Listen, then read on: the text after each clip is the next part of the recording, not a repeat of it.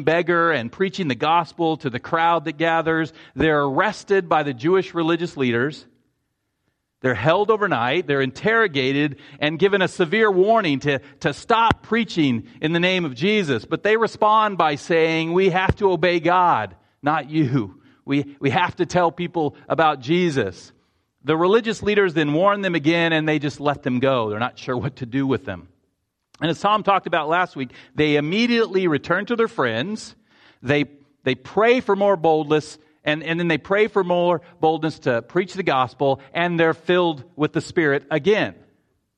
And so it's not surprising that in chapter 5, they're preaching the gospel and being arrested again. However, this time, all the apostles are arrested and put in public prison. But this, but, but, but this time, an angel of the Lord uh, kind of puts, puts on a jailbreak and gets them out and tells them to continue to preach the gospel. And when they obey, they're arrested and interrogated and warned again. But this time, they're also beaten. And in Acts 5 41 and 42, after the beating, they read, Then they left the presence of the council, rejoicing that they were counted worthy to suffer dishonor for the name. And every day in the temple and from house to house, they did not cease preaching, teaching, and preaching that the Christ is Jesus. This is a pattern we see in the book of Acts. In the early church, preaching the gospel of Jesus Christ led to suffering. We see it in Acts chapter 7 when Stephen, the first martyr, is martyred. He's killed for his faith. And in Acts chapter 8, we read that after Stephen was killed, there arose on that day a great persecution against the church in Jerusalem. And they were all scattered throughout the regions of Judea and Samaria, except the apostles. Now, this persecution was led by a Pharisee named Saul, Saul of Tarsus.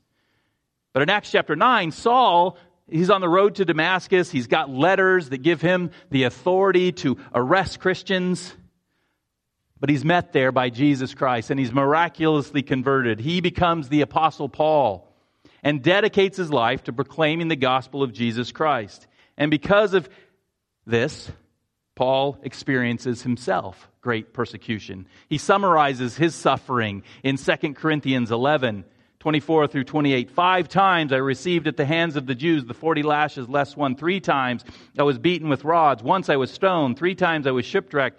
A night and a day I was adrift at sea on frequent journeys in danger from rivers, danger from robbers, danger from my own people, danger from Gentiles, danger in the city, danger in the wilderness, danger at the sea danger from false brothers, in toil and hardship, through many a sleepless night, in hunger and thirst, often without food, in cold and exposure, and apart from other things, there is the daily pressure on me of the anxiety for all the churches.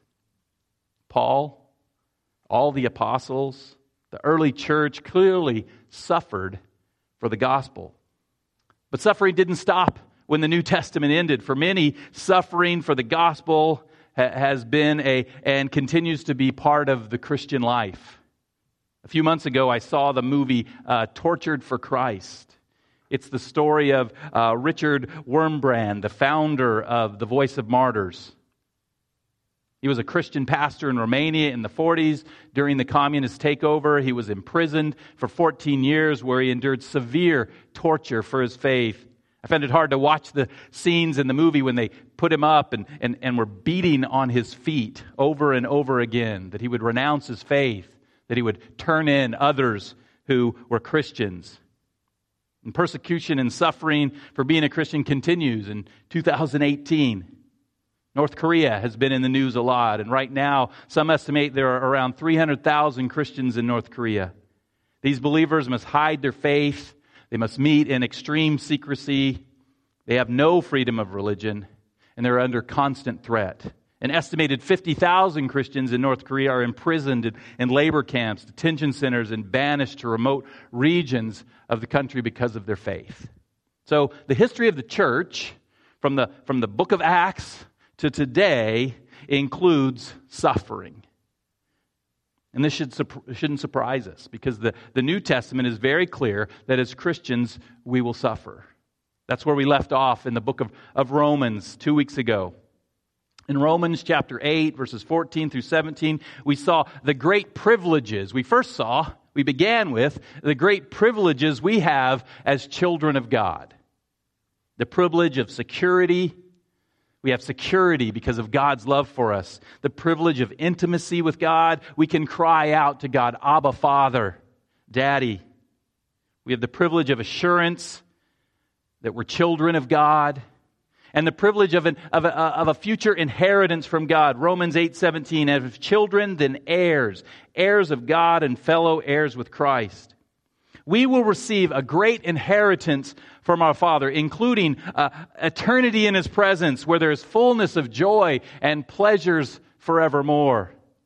But then Paul adds, the end of verse, the second part of verse 17, provided we suffer with him in order that we might be glorified with him. We're heirs, receive an inheritance, provided, or as we talked about, or since we suffer with Christ. Paul is, is really stating a fact, a fact that the first apostles experienced, the fact that Paul experienced again and again, that Christians throughout history have experienced, the fact that those who are children of God, heirs of God, will suffer with Christ. And so the question comes is suffering worth it? Is it worth it? Is our inheritance worth all the hardship and headache of living as a child of God in this life, in this world? Now, as Americans who enjoy freedom of religion, freedom from uh, persecution, we rarely are persecuted for our faith. We might think the obvious answer to that question, is it worth it, is yes, of course. What do I got to lose? But even in our culture, where suffering for being a Christian is for, at, the, at the most, for the most part, limited to verbal abuse or even maybe a little ridicule, many still answer no. Being a Christian isn't worth it. They may profess faith in Jesus and, and seek to live God's way for a while, but in time they find, find, they find that their present suffering, whatever that is, is not worth it, and they fall away. Uh, these were described by Jesus in the parable of the sower. These are the seed that, that fell on the rocks. And the ones on the rocks are those who, when they hear the word, receive it with joy, but there's no root.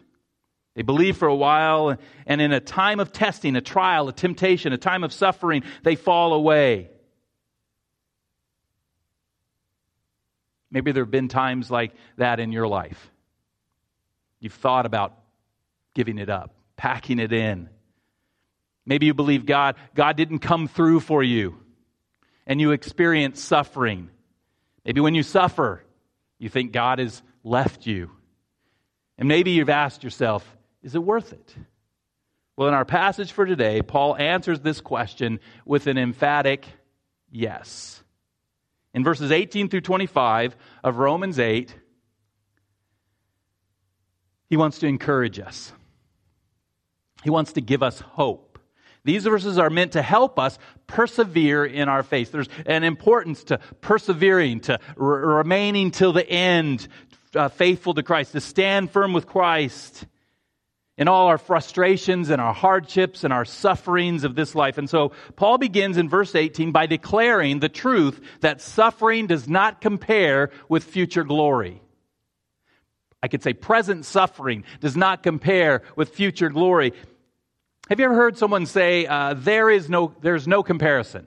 Have you heard that statement before? There's no comparison. For example, I might say, there's no comparison between Star Trek and Star Wars. Now, I don't mean you can't compare these things because you obviously can. What I mean is, in my opinion, one of the two things is so much better than the other that there's no need to compare them. So, which one is better? Star Trek? Star Wars? Star Wars, Star Trek. Okay, we have some disagreement here. Now, as you see, we, we, th- that's a problem. Because often when we say there is no comparison between A or B, I mean, people have said recently, what's, what's happening right now? The World Cup. Did you guys even know that? You Americans. There's no comparison between the World Cup and the World Series. Amen. So, so, but, but we don't know what she means. I mean, we think she means the World Series because she's an American, but who knows? Usually, when we say this thing, uh, this uh, there's no comparison, we're stating an opinion, right? Not a fact. However, when, when God's word says there is no comparison between two things, uh, this is not an opinion. And in verse 18, Paul states the fact For I consider that the suffering of this present time is not worth comparing with the glory that is to be revealed to us. There is no comparison between our present suffering and our future glory. The present suffering does not compare with our future glory. Future glory is so much better, there's no comparison. And as we'll see, Paul is not only uh, talking about the suffering that we might endure as Christians, persecution for being a, a, representative of Jesus Christ, he's also talking about the, the suffering of this present time. This would include suffering brought on by, by being part of this world, by being part of a, a sinful world because of selfishness, pride, anger, hatred, covetousness, greed, envy, lust, adultery. This leads to suffering, to oppression, to racism, to terrorism, to divorce, to disease, to murder, to war, and ultimately to death. What we will see is that because of sin, suffering is built in to the human experience. It should come as no surprise. And yet, Paul wants us to know there is no comparison between our present suffering and our future glory. And notice this is written to who? The church. You're part of this. There's no, there's no comparison between your present suffering that you will experience you don't get to escape suffering because you're a Christian. But you are the ones that have a future glory to look forward to. The world has no future glory. The statement doesn't apply. They just have to live in present suffering, and that's all they have to look forward to. Now, the statement has a very important difference. This statement, there is no comparison between our present suffering and our future glory. It's a, it has a very different, uh, important difference between uh, from the Star Wars Star Trek comparison. Anybody see it? What's the difference? Maybe I'll give you a hint. What if I were to say there's no comparison between the next upcoming Star Trek movie and the Star Wars The Last Jedi movie? You see the issue, right? I'm saying there's no comparison between something that's already happened Star Wars The Last Jedi, and something that's in the future, uh, the next Star Trek movie, which I'm sure will be much better than any Star Wars, right? Star Trek. Okay, sorry. You guys didn't know that, did you? You see the issue.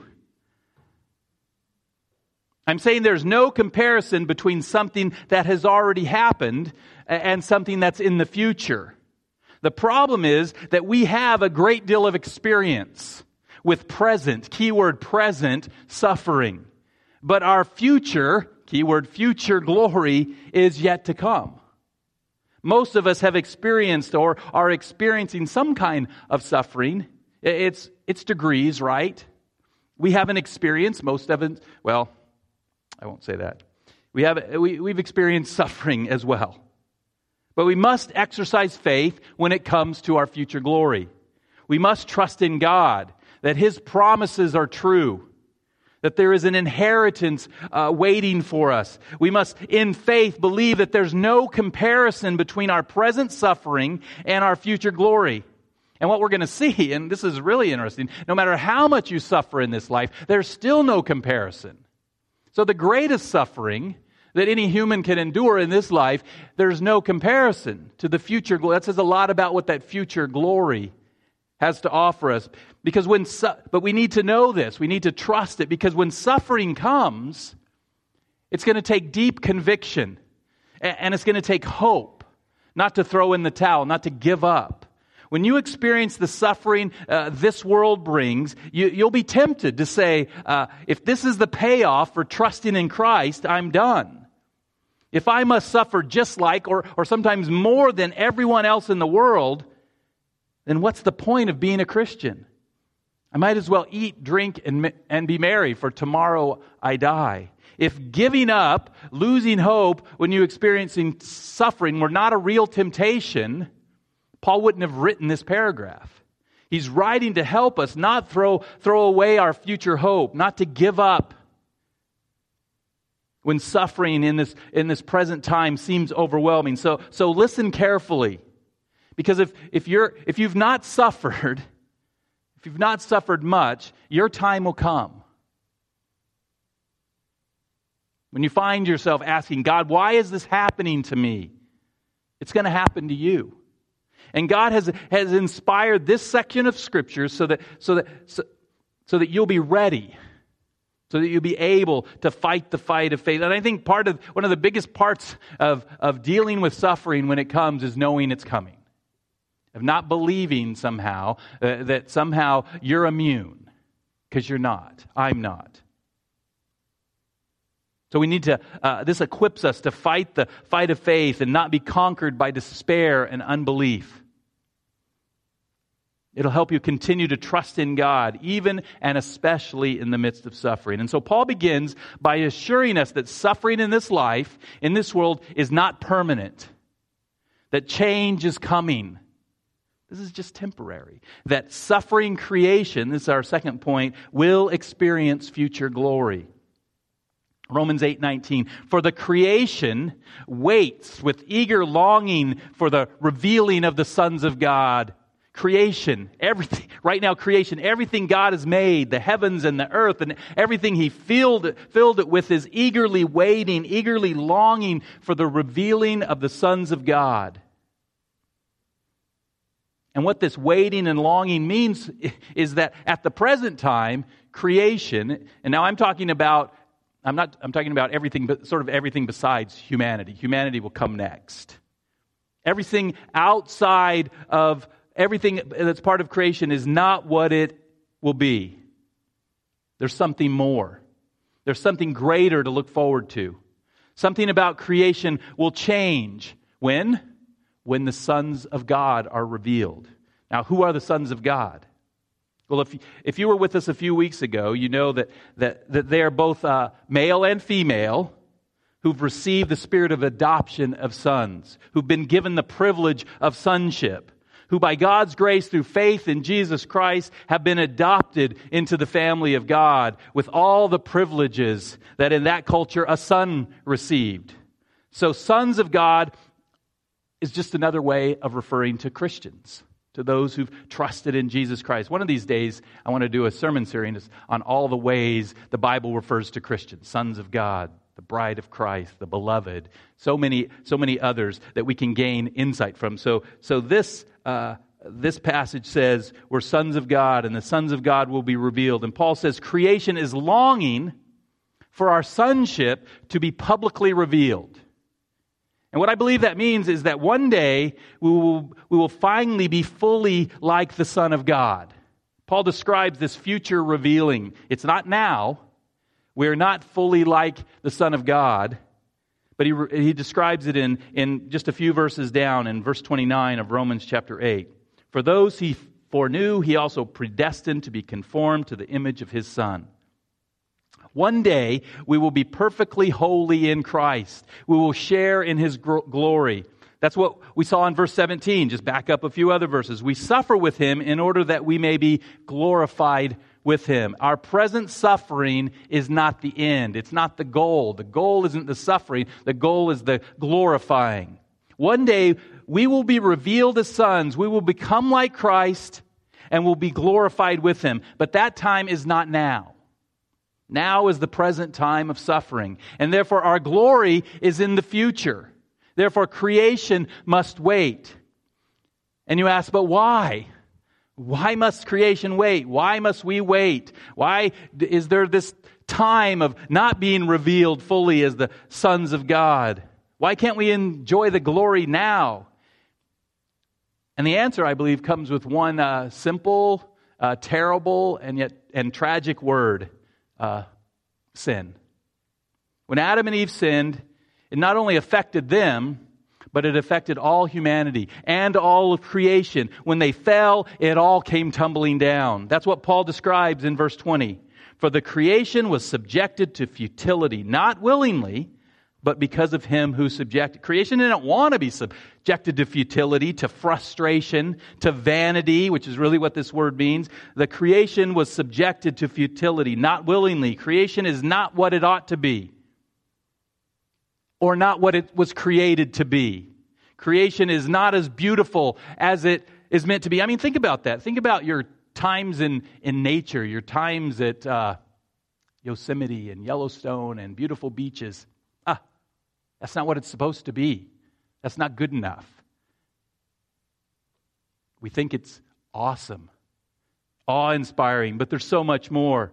There's so much more that the creation can and will be. It's become frustrated, not willingly, not through its own choice, choice, but because of him who subjected it. So, who subjected creation to futility? Some say Adam, some say Satan. But if you read the Bible, if you read Genesis chapter 3, you'll see that the answer is God Himself. After the fall, it was God who declared curses upon His creation, upon humanity, and upon the earth. If you think about it, it's only God who could have subjected his own creation to futility. It was God who caused pain in childbirth. It was God who cursed the ground so it would uh, bring forth thorns and thistles. It was God who caused us to toil for our food by the, the sweat of our brow. And it was God who decreed that life would end in death. Genesis 3:19 By the sweat of your face you shall eat bread till you return to the ground for out of it you were taken for you are dust and to dust you shall return the words of God. Which leads us, I think, to a massive and incredibly important truth that we often avoid.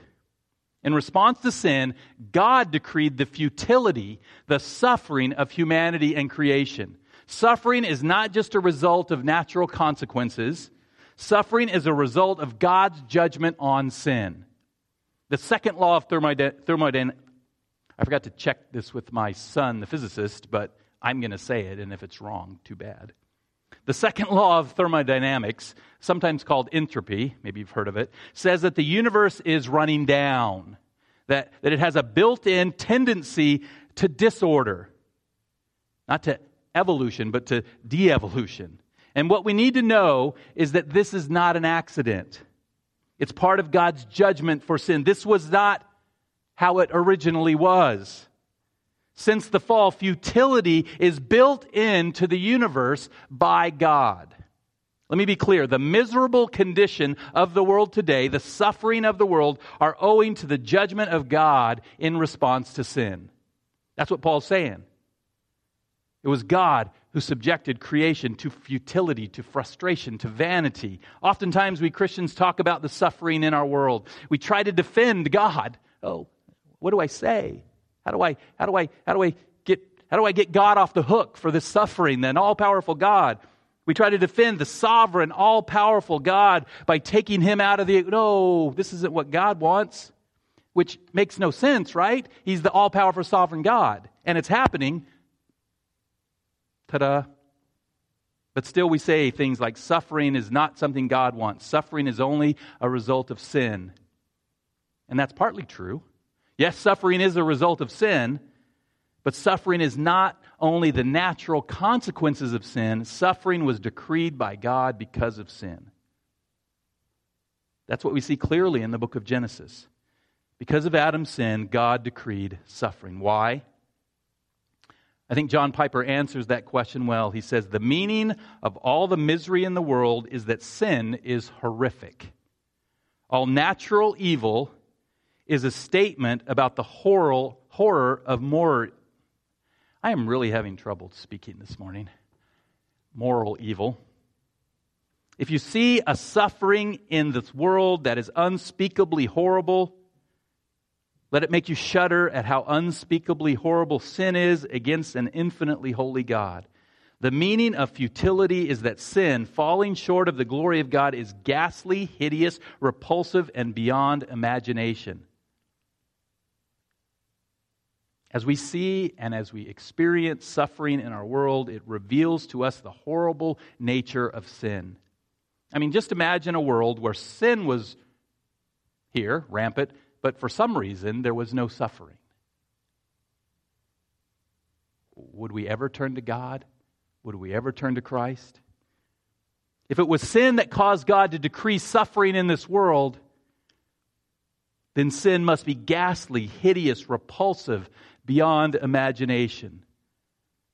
So, so we see the, the universal nature. All creation has been subjected to futility. And we see the reason for this futility, for this suffering, because of sin, God decreed it.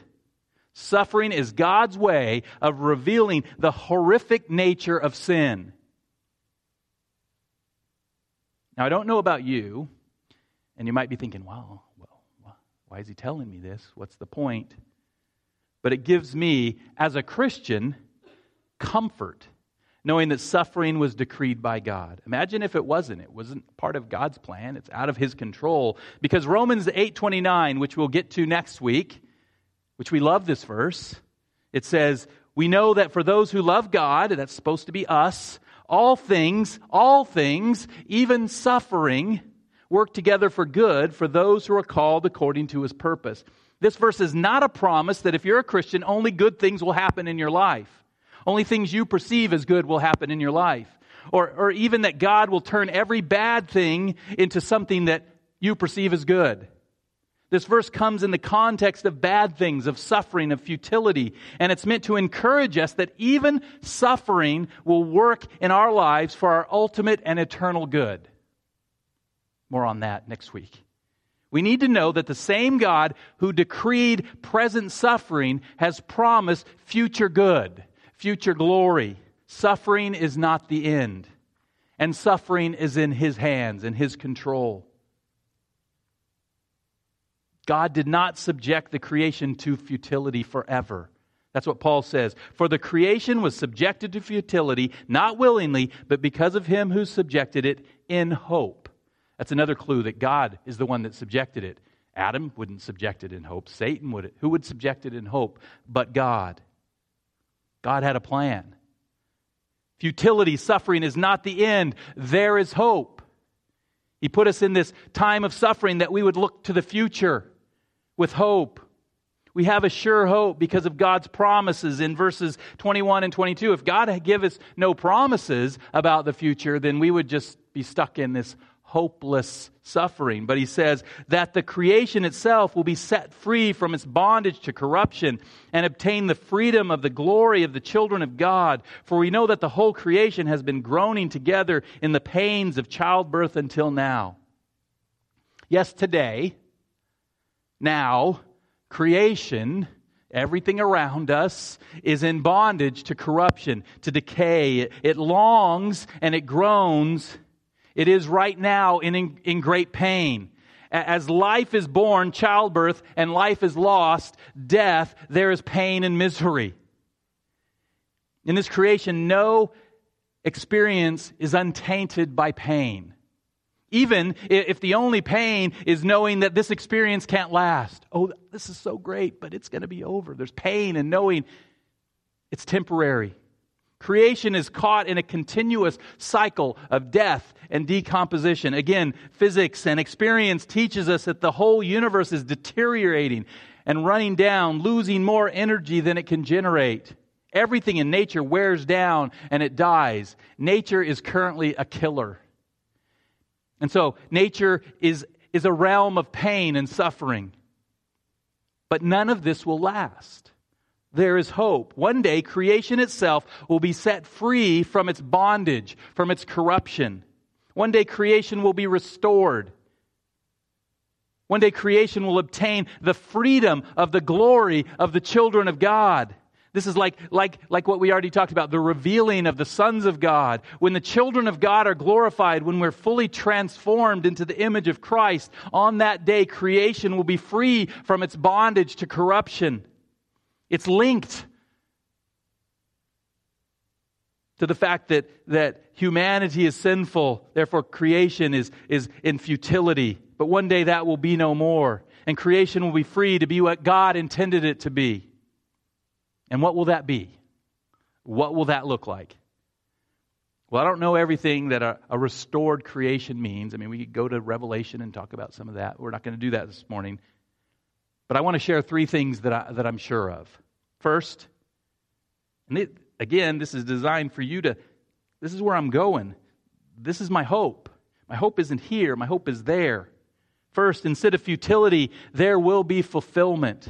When we consider the majesty and the greatness of the oceans and the mountains and the valleys and the forests and so on and so forth, it staggers the mind to imagine what the world will be when it's free to be as God intended it. Second, instead of corruption, there will be strength and newness. The second law of thermodynamics will be repealed. Currently, each moment, things are getting older, they're faded, they are weaker, they're more incoherent. But in the new earth, things are new, beautiful, strong, coherent forever. Third, suffering will cease. Instead of suffering, there will only be eternal joy. This is why the, the best metaphor, I think, for this current state of creation is this idea of childbirth. The pain of childbirth leads to the, the joy of new life. The painful pangs of creation that they're now experiencing are not meaningless because the world is, is giving birth through the power of God to a new version of itself, a future of eternal joy and pleasures forevermore. And this is just the first part of Paul's answer to the question about whether our future glory makes our present suffering worth bearing. Even creation, Paul says, urges you to say yes.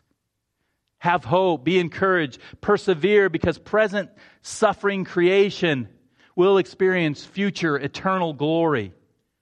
And not only that, third point, suffering Christians will experience future glory. Paul's implied this, but now he, he declares it. Have you ever looked forward to something with, with great anticipation? For those of us who are married, think back to the, to the days and the weeks and the months before our wedding. Most of us look forward to that day with great anticipation. I was counting the days and the minutes and the hours until Christine and I could be reunited as, as husband and wife. And it's with a, a, even a greater sense of anticipation and longing that we, the bride of Christ, wait to be fully united with the bridegroom, Jesus Christ. Paul describes this anticipation, verse 23. And not only the creation, but we ourselves, who have the first fruits of the Spirit, groan inwardly as we wait eagerly for the adoption of sons, the redemption of our bodies. Are you groaning inwardly in great anticipation of being with Christ, of being like Christ? Just as creation groans and waits for restoration, just as a, a woman in labor pains groans and waits for the child to come, our present suffering causes us to groan, waiting for our future glory. Now, our glory is in the future. That's why we call it future glory. And we must have faith that it will come. But our faith need not be blind. God does this, doesn't He? He gives us help, He gives us hints. He doesn't just say, Trust in me. There's no, there's no reason to trust in me. I mean, the whole even, even our, our futile creation testifies to his greatness. Because as Paul points out, we've already been given the fir- first fruits of the Spirit. Like, like the brief kisses the very brief kisses of engagement. The first fruits of a harvest are the foretaste of the great fruit, the joy, the pleasure that's to come. Currently, the Spirit is giving us gradual internal freedom from the effects of sin and death.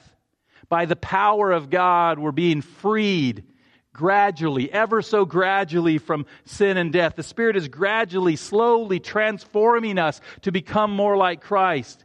But this, these are only the first fruits, just a, a taste of the complete and total freedom from the effects of sin and death in our bodies and our spirits that the Spirit will one day give us. This will come only when uh, we have what we currently do not have, yet eagerly await our adoption as sons, the redemption of our bodies.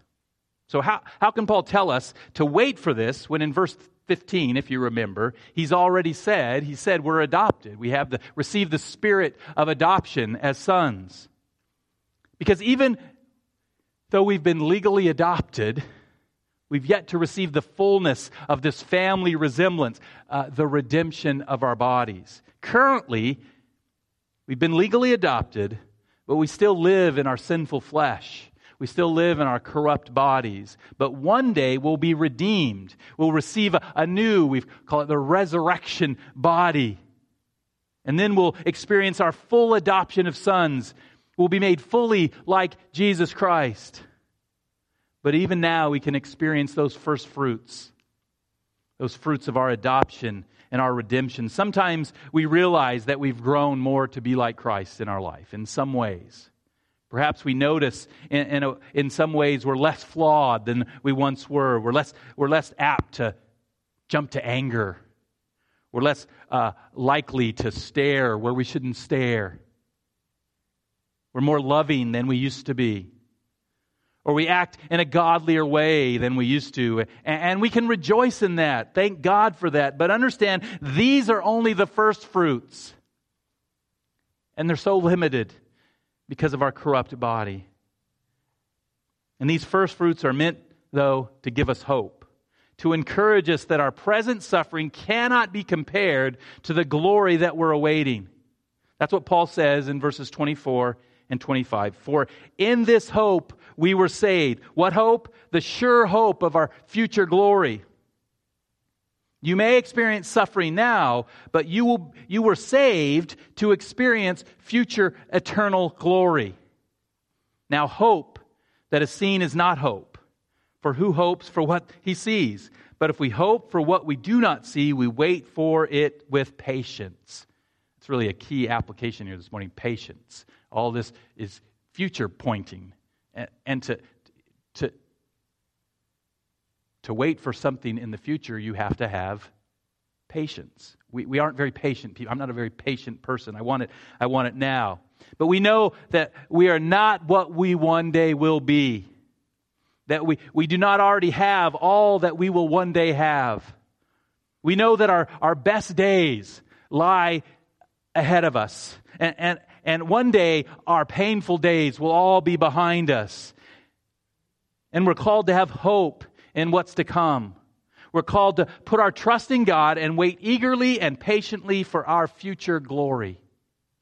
Knowing that the pain will pass and that this life is not all there is. It's very short, in fact, compared to eternity. I mean, we can't understand that. We're pretty temporal, and we think, oh man, this is going on way too long. It's been a whole hour. You know?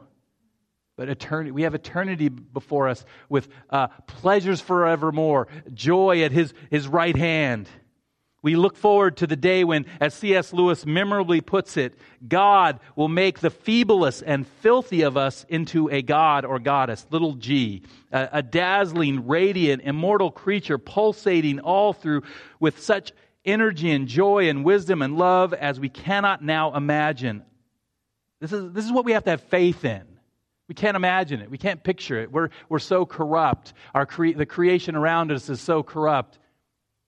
This takes faith. A bright, stainless mirror which reflects back to God perfectly, though, of course, on a smaller scale. His own boundless power and delight and goodness. The process will be long and in parts very painful, but that is what we're here for, nothing less. He meant what he said. So let me ask you a question.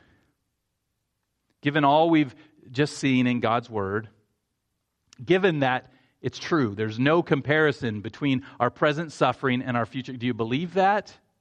Do you believe that? Maybe there's some of you that are, have really suffered or are really suffering. Do you believe that? That, our, that there's no comparison between your present suffering and your future glory? Given that suffering creation and suffering Christians will experience future eternal glory, given that if, if you are a son of God, you will experience future glory, what does that mean for your life right now? As you uh, hopefully wait patiently for your full transformation, for the redemption of your body, for the riddingness, getting rid of sin, how then shall you live? How shall you live in the midst of the of a world and of a body, your own, filled with suffering? Well, I think in 2 Corinthians 4, verses 14 through 18, write, these da- write that down if you're taking notes. I think I put it there for you. I think Paul gives an answer and an application. He writes, So we do not lose heart. In the midst of suffering, whatever it is, do not lose heart. Do not lose hope in the future. Though our outer self is wasting away, Second law of thermodynamics. Though we're suffering the pains of being part of a decaying universe, our inner self in Christ is being renewed day by day. We, day by day, are undergoing this process of renewal by the Spirit of God. We're experiencing these first fruits that we talked about. Rejoice because you're in the process of being transformed into the image of Christ. For this light, momentary affliction is preparing for us an eternal weight of glory beyond all comparison. Again, beyond all comparison. There's no comparison. This is the truth that we've just been talking about Romans 8, 18 through 25. And remember who's writing this. Who wrote Romans, who wrote Colossians? It's the Apostle Paul, who experienced what we would consider great suffering, right? in his life imprisonment beating shipwrecks etc he was he was uh, uh, tradition tells us martyred killed for his faith and he calls suffering in this world light and momentary affliction and he says it's serving a purpose of preparing us for an eternal weight of glory. The future glory we'll experience will be huge. It'll be beyond anything we can imagine. It'll be heavy. It's, it's weighty. It'll be awesome. It's eternal. It's beyond comparison to our present. What Paul says, I don't say this, Paul says light and momentary affliction. There is no comparison. And what should this cause us to do? How should this cause us to live? Here's the application as we wait patiently in hope for our future glory. As we look not to the things that are seen, but to the things that are unseen, for the things that are seen are transient, but the things that are unseen are eternal. What are you looking to? Are you looking to the things that are seen, the things around you, the pleasures of this world that ultimately and only lead to pain and sorrow and death and suffering? Or are you looking to and are you living for the things that are unseen? I mean, we keep coming back to this.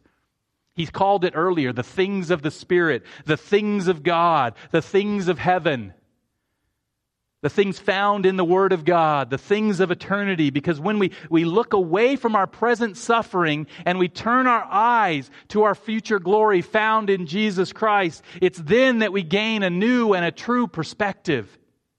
It's then that our present suffering becomes, even in our own minds, light and momentary. It's then that we, that we know we have this sure hope. It's then that we experience joy and satisfaction in this life. I mean, we've been spending a lot of time looking to our future glory, but God gives us that down payment now, and He begins to work in us now, and He gives us, if we'll turn to Him, joy and satisfaction in Him now. It's then when we turn our eyes away from our present suffering and turn our eyes to Jesus that we become the kind of people that God wants us to be. Over the last few years, uh, maybe more than any other time in my life, I've, I've seen this in so many of you here at Bridges. So many of you who've, who, who've been in, and, who, who have had and continue in different kinds of suffering. You've taught me that when you turn your focus away from yourself, away from your suffering, and turn your eyes to Jesus and to your future glory. It's then that God meets you.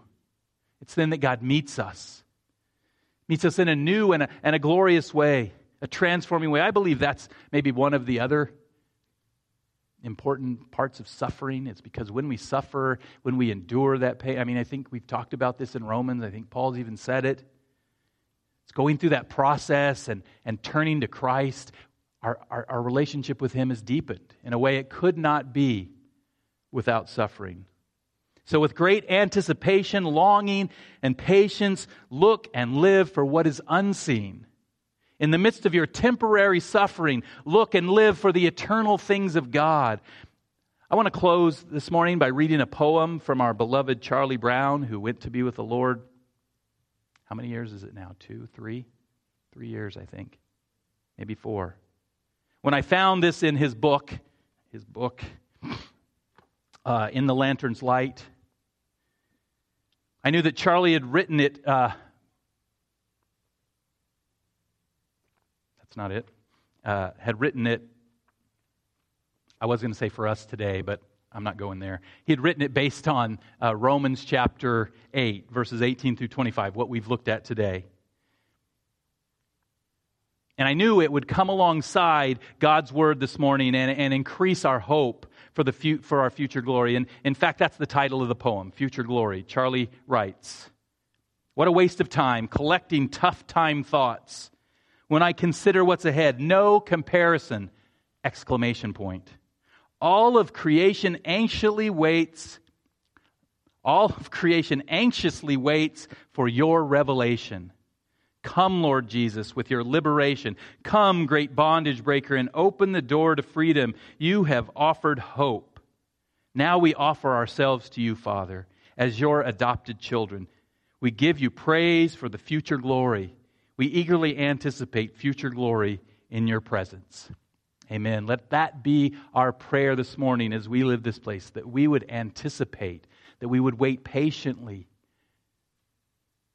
for the future glory that God offers, and that we would look to that future glory. We would look to the unseen things of God instead of the, the trouble we have here. Would you pray with me to that end? Father God, I pray for myself. I pray for each one of us here that you would open our eyes, open our hearts, open our minds to the unseen.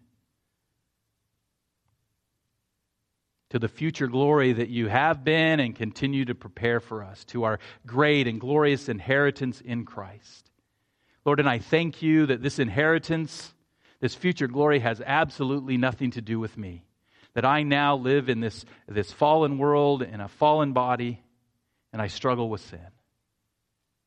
But you've given me your spirit, and you're working in my heart, you're working in our hearts, and we pray you would continue to do that and continue to direct our eyes towards you, towards home in your presence, towards our future glory. In Christ's name, amen.